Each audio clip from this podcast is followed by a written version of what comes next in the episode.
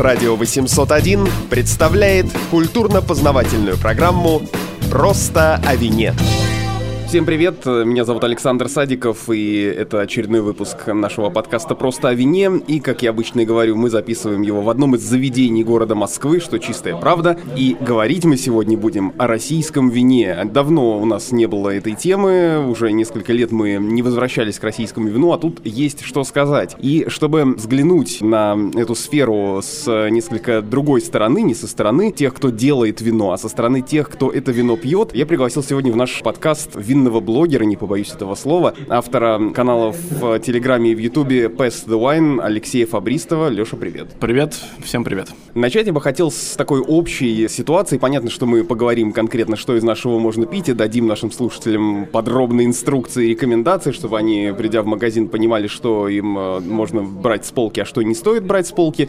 Но в целом, насколько изменилось отношение и изменилось ли вообще к российскому вину и с точки зрения виноторговли, компаний, с точки зрения ресторанов и с точки зрения потребителей. Потому что, когда мы начинали говорить об этом еще почти 10 лет назад, было несколько виноделин, и мы говорили об этом как вот некоторые экспериментаторы, значит, начали что-то делать, давайте мы попробуем, посмотрим, что из этого получится. Что в итоге получается сейчас? Сейчас получается, что российское вино находится на подъеме. 10 лет назад можно было говорить о единичных энтузиастах и экспериментаторах. Понятно, были устоявшиеся компании, но сегодня в российском вине достаточно много производителей известных, качественных, достойных. Не просто вино за 200 рублей, полусладкое, какой-нибудь аналог кинзмараули или лохны. Сейчас очень много достойного сухого вина делают. Нельзя сказать, что оно уже добилось успеха. Для того, чтобы даже на российском рынке закрепиться, российскому вину нужно еще лет 10. 10 лет до этого виноделие российское вставало на ноги.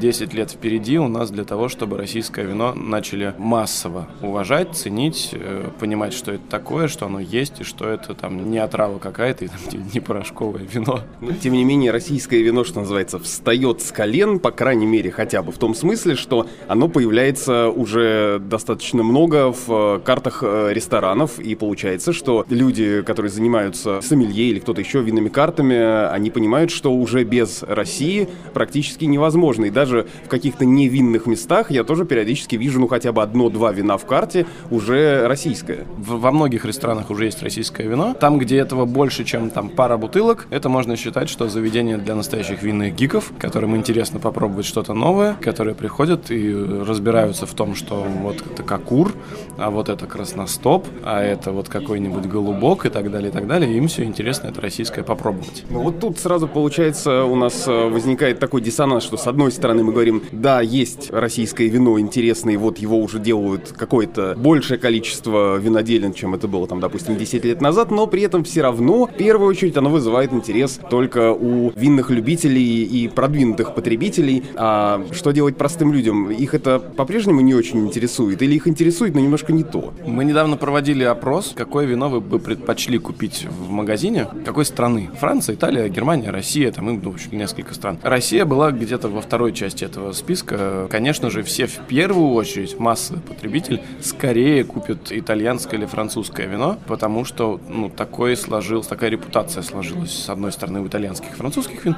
там, или испанских, и, с другой стороны, у российского вина настолько пока еще тяжелая репутация, что массовый потребитель берет это вино, но не доверяет, берет вино из очень недорогого ценового сегмента и так далее. А почему тяжелая такая репутация у российского вина? Почему потребитель не до конца доверяет тому, что он видит на полках с надписью «Россия»? Как и во многих других областях экономики. Российские автомобили, российская одежда, российское вино. Но при этом мы тут сидим и рапортуем о том, что есть что пить. И мы еще потом расскажем, что конкретно. Конечно, есть. Ну, то есть и в российской одежде есть достойные производители, и в российском пиве есть достойные производители. Но массово, опять же, именно в массовом таком ключе есть огромное недоверие к российской продукции. Нужно ли как-то по-особенному, я не знаю, поддерживать российское вино, например, например, на государственном уровне что-нибудь, может быть, запретить, продвинуть где-то российское искусственным способом? Лучше виноделов поддержать налоговыми льготами, сниженными акцизами. Очень многое, на самом деле, чего делается. То есть тут не вопрос в том, что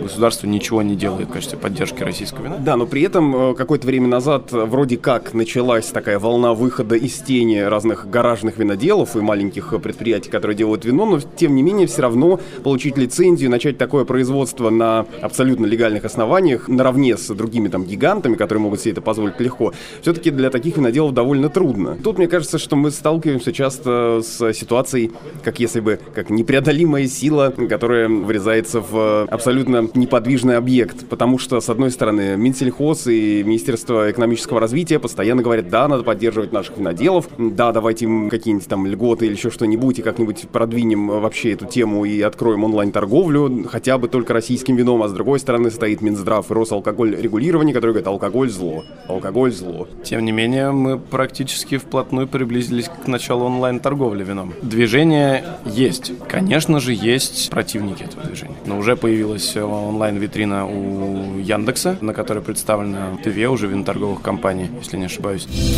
Просто о вине. Плавно приближаясь к тому, что интересного происходит в современном российском виноделии, что происходит, так сказать, на острие процесса, как вообще обычному потребителю разобраться в российском вине. Потому что, когда мы говорим о любой другой стране, и если взять там те же наши самые подкасты про Италию, Испанию и про что угодно, мы всегда идем по схеме: давайте расскажем про регионы, давайте расскажем про сорта, какие стили вин есть. Есть ли что-то такое в российском вине? Можно ли что-то выделить и сказать, что вот у нас такие-то регионы, в них такие-то стили и такие-то сорта? Или каждый раз, как в случае, например, с винами ЮАР, мы должны выбирать и смотреть на конкретного производителя и говорить о стиле конкретного производителя? В России есть винные регионы, винодельческие регионы. Вина в них действительно отличаются, поскольку климатические особенности в этих регионах отличаются. Первый регион — это, конечно же, Краснодарский край, крупнейший винодельческий регион страны. Второй по степени известности и важности — это Крым. Третий — это Долина Дона, очень специфический винодельческий регион. Это очень северная зона виноделия, и там виноград на зиму укрывают. Четвертый винодельческий регион — это можно объединить Северный Кавказ, северокавказские регионы, в которые входят и Северная Осетия, и Дагестан. Вино и крепкие напитки на основе винограда, которые делаются на Северном Кавказе, можно объединить в такой макрорегион. Конечно же, можно выделить и еще более узкие апелласьоны, даже можно назвать. Они даже существуют уже у нас в формате Вот у нас, да, есть аббревиатуры ЗГУ и менее выговариваемые ЗНМП, по-моему. Да, ЗНМП. Что это такое? ЗГУ — это защищенное географическое указание, которое обозначает, что виноград произрастает вот в этой именно зоне, и что вино производится именно в этой зоне. То есть, например, из ЗГУ Крым. То есть, например, если мы в магазине видим вино, где написано на этикетке ЗГУ Крым, это значит, что виноград для этого вина выращен в Крыму, но это может быть и в одной части Крыма, и в другой, а потом все смешано. Да, но это уже означает, что этот виноград произрастает в Крыму, а не привезен в виде балка из Южной Африки или Испании, или откуда-либо еще. А вот эта вот аббревиатура вторая, ЗНМП, это получается более мелкий апелласьон. Да, это конкретный участок, на котором произрастает виноград. Например, есть на Тамане, в Краснодарском крае, есть ЗНМП Голубицкая стрелка. Это маленький кусочек земли, который принадлежит одному производителю. Сейчас он называется Голубицкая эстейт. Это обозначение для конкретного виноградника. Защищенное наименование по месту происхождения. Да, все правильно. Есть ЗНМП у Фанагории. Есть, в общем, очень много разных ЗНМП. Конечно, есть, немногие пока до сих пор этим пользуются. То есть они законодательно уже оформлены, эти ЗНМП, но не все виноделы еще вешают вот этот ярлычок ЗНМП на своей бутылке. Поскольку с этими обозначениями все равно пока еще есть некоторая путаница, и не все до конца понимают, что из этого что, как еще мы можем ориентироваться в том, что происходит в российском виноделии? Посмотрим на сорта. Есть ли какая-то определенность с этим? Потому что, с одной стороны, у нас выращивают очень много международных сортов, а с другой стороны, некоторые виноделы пытаются продвигать наши собственные, так называемые автохтонные сорта, которые произрастают только в нашей местности и вроде как в ней появились. Что с этим у нас? Есть пожалуй, я могу выделить два автохтонных сорта российских, которые можно назвать российскими визитными карточками. Первый — это красностоп, и это кокур. Красностоп, соответственно, красный, кокур — это белый сорт винограда. Вот эти два сорта, да, это сорта, которые вроде как как известный в винной среде, по крайней мере, и продвигаются как российские сорта, которые можно где-то использовать, но есть ли у них какой-то определенный стиль и лицо? Потому что сколько ты не пробуешь красностолб, он везде разный. Каким он должен быть, на самом деле, никто не понимает. Или вот прямо сейчас стоит признаться, что мы пробуем крымский кокур в такой, скажем так, оранжевой версии, и кокуров тоже много разных, и они все разные. То есть, когда ты пробуешь совиньон, ты понимаешь, каким он должен быть, и какие стили его бывают, а каким должен быть кокур или красностоп, никто не понимает. В любом случае, с российскими сортами все пока очень сильно экспериментируют. Красностоп, например, да, красностоп, я сравнивал два красностопа. Знаменитый красностоп от винодельни Ведерников и красностоп от Бюрнье, тоже достаточно знаменитое российское вино. Оба вина, на минуточку, стоят в районе 4-5 тысяч рублей. Да, и это действительно выдающиеся российские вина, и, как мне кажется, они действительно стоят своих денег. При этом красностоп винодельни Ведерников был очень своеобразный. Он очень русский, в нем даже вот маринованные огурчики есть, вот что-то такое очень интересное. Как у меня один друг мой любит сравнивать ароматику, ароматика кладбищенских оградок. При этом красностоп от Бюрнье сделан в таком, скорее, бордосском стиле, очень плотном, мощном, при этом очень ягодный. Он совершенно не похож на красностоп, похож на вино из Бордо, на хорошее вино из Бордо. Лайфхак для наших слушателей. В принципе, у вас есть шанс попробовать эти вины, не покупая эти бутылки, ищите профессиональные дегустации, где можно попробовать их бесплатно, но, правда, целую бутылку вам выпить не дадут, но в любом случае вы поймете, что это за вино. Нужно ли вообще нам, людям в России, гнаться за тем, чтобы разрабатывать свои собственные сорта, ну и как-то их культивировать дальше, смотреть, как они развиваются, и много есть у нас разных сортов со смешными названиями, там типа Голубок, Сибирьковый, Пухляковский и так далее. Или же мы можем, если у нас хорошо получается, не знаю, обычный каберне, делать просто каберне. Вот делают же там Долина Напа каберне, никто не говорит, дайте нам собственные сорта. В этом плане международные сорта — это всегда преимущество, потому что когда ты стоишь перед выбором купить тебе шардоне, который у тебя на слуху, который ты знаешь, что это такое, какими бы ты знаниями не обладал в мире вина, или сибирьковый, большинство людей, подавляющее большинство людей во всем мире возьмет известный шардоне. Вот, а в этом же ведь тоже есть проблема. Мы тут рассказываем, расписываем, какие прекрасные у нас могут быть сорта разные, но человек в магазине все равно их вряд ли возьмет. Это происходит так во всем мире. А никто не делает ставку, на самом деле, на именно российские сорта. Нет, есть конкретные винодельни, которые делают ставку, но в целом российское вино делает ставку на международные сорта, и это экономически правильный подход. Он может быть там не очень патриотический. А зачем тогда нам эти сорта-то наши собственные продвигать? Для интереса, для экспериментов, для гиков. На них есть своя аудитория. Просто о вине. Переходим к самому сладкому, не к вину, конечно, к сладкому, к сухому вину переходим, к практическим рекомендациям. Начнем с того, где вообще искать российское вино, где его можно купить.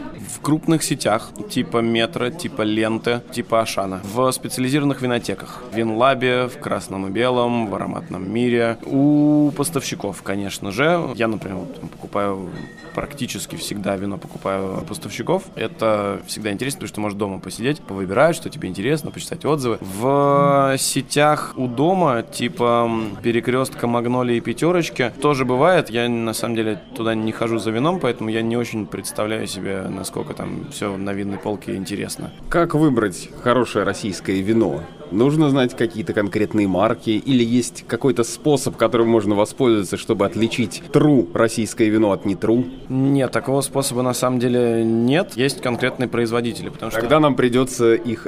И как это в Comedy Club, у нас есть время послушать их все. Конечно, это сейчас не будет являться никакой рекламой конкретных производителей, это то, что... Хотя неплохо, если бы они нам занесли.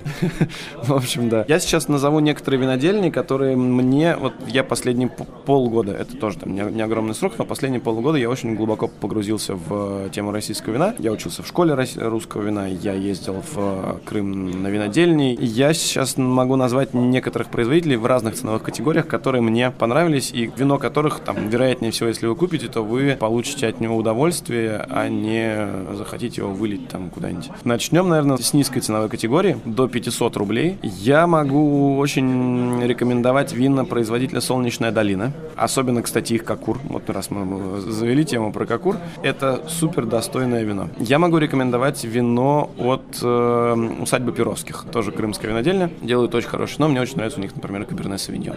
Идем выше. Хорошо, 500 рублей мы потратили и готовы потратить чуть больше. Есть хорошая линейка у Фанагории. Или Фанагории, как кому приятнее. Крюллер Мон. Она стоит порядка 550, по-моему, 600-650 рублей. Есть очень достойные вина, совершенно достойные вина у производителя Долина Лефкадия. Линейка называется «Ликурия».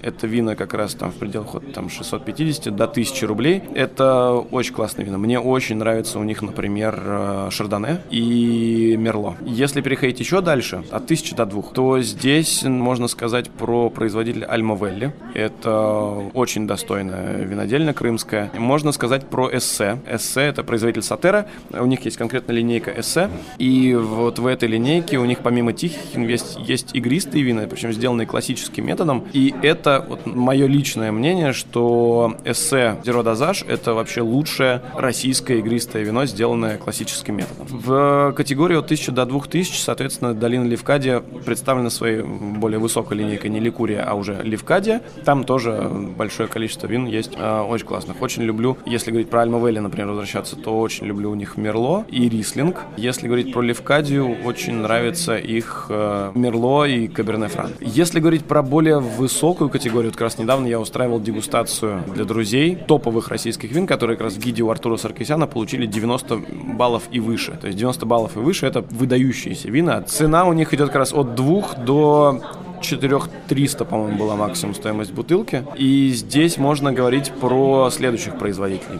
Это усадьба Дивноморская. Можно говорить про вина Константина Дзитоева. Это совершенно уникальная история для российского вина. Винодел-негациант из Северной Осетии, из Владикавказа, собирает виноград по Краснодарскому краю и делает у себя в Владикавказе, в своей домашней винодельне, выдающееся вино. Делает это он очень в ограниченном количестве.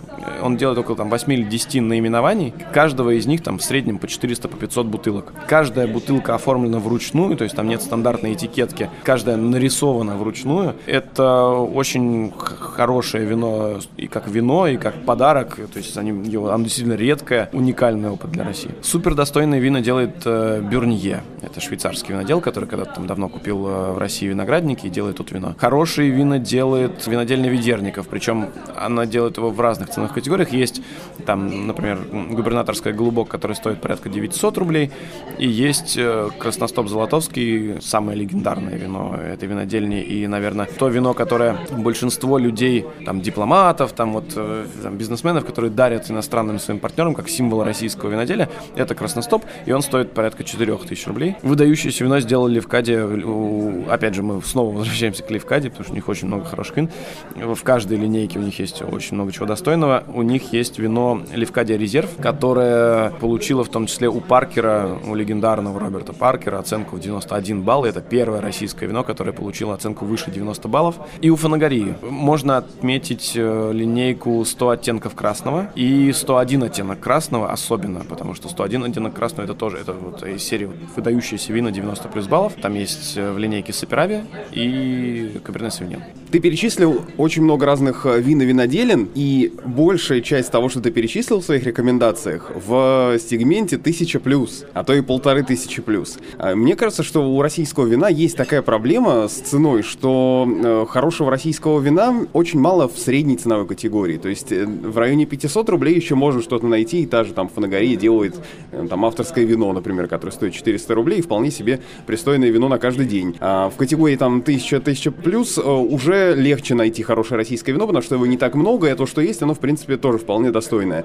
А вот в ценовом в сегменте от 500 до 1000 практически ничего нет. И мне кажется, что этот провал как раз, в том числе, бьет по российскому виноделию, потому что потребитель, который, может быть, уже готов перейти на категорию чуть выше, ему переходить не на что. Вот согласен ли ты с таким мнением?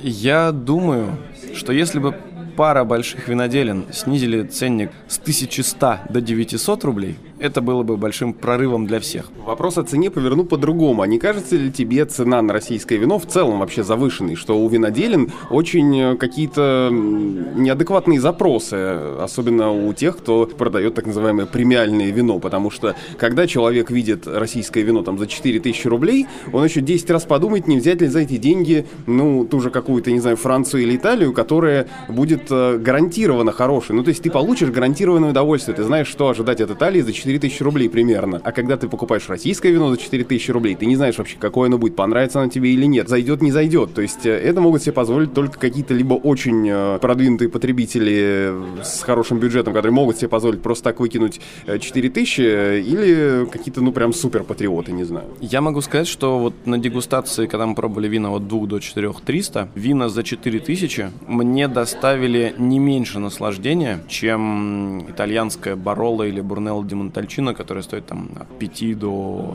7 тысяч, до 8 тысяч рублей. Я получил огромное удовольствие за эти деньги, и я совершенно, вот в плане вот этих вин, которые я назвал, я совершенно уверен, что они стоят своих денег. Подводя итог нашему большому разговору о российском вине, задам такой итоговый блиц-вопрос. Российское вино в каком состоянии сейчас находится? Это вино для кого? Для гиков или для всех? Это на сегодняшний день это что-то среднее уже. То есть оно уже перестало существовать просто для извращенцев, но и не стало очень массовым в плане доверия к хорошему вину. Путь там у нас еще большой, там 5, 7, 10 лет пройдет, пока репутация российского вина дойдет до того, что его начнут там уважать у нас в стране. Если выбирать между там гиками и массовым потреблением, пока ближе к гикам, но уже от них немножечко отошло. Большое спасибо. О российском вине мы только что говорили с винным блогером, автором телеграм-канала и ютуб-канала Pass the Wine Алексеем Фабристовым. Алексей, спасибо. Спасибо тебе, спасибо всем, что послушали нас.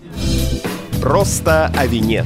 А теперь такой постскриптум и автопати нашего подкаста «Просто о вине». Вопрос, который, возможно, многих волновал, пока они слушали этот подкаст, и вот сейчас пора сорвать все маски. Алексей, винный блогер, вот мы так его представили. Кто такой винный блогер и почему мы должны доверять его мнению?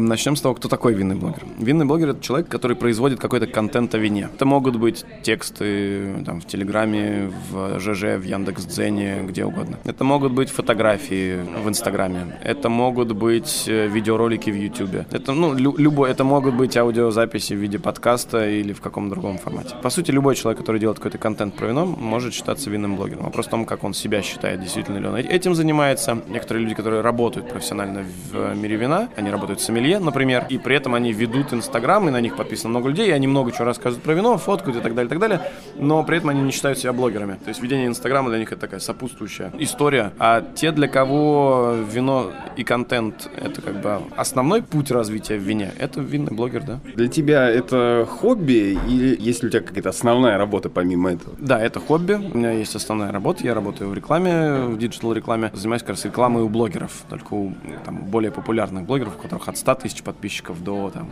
11 миллионов подписчиков. Параллельно увлекаюсь вином, веду каналы в Телеграме, в Ютубе, провожу винные мероприятия, дегустации, организовал вот недавно вместе с моими друзьями первый саммит винных блогеров. Вот где мы с Алексеем и познакомились.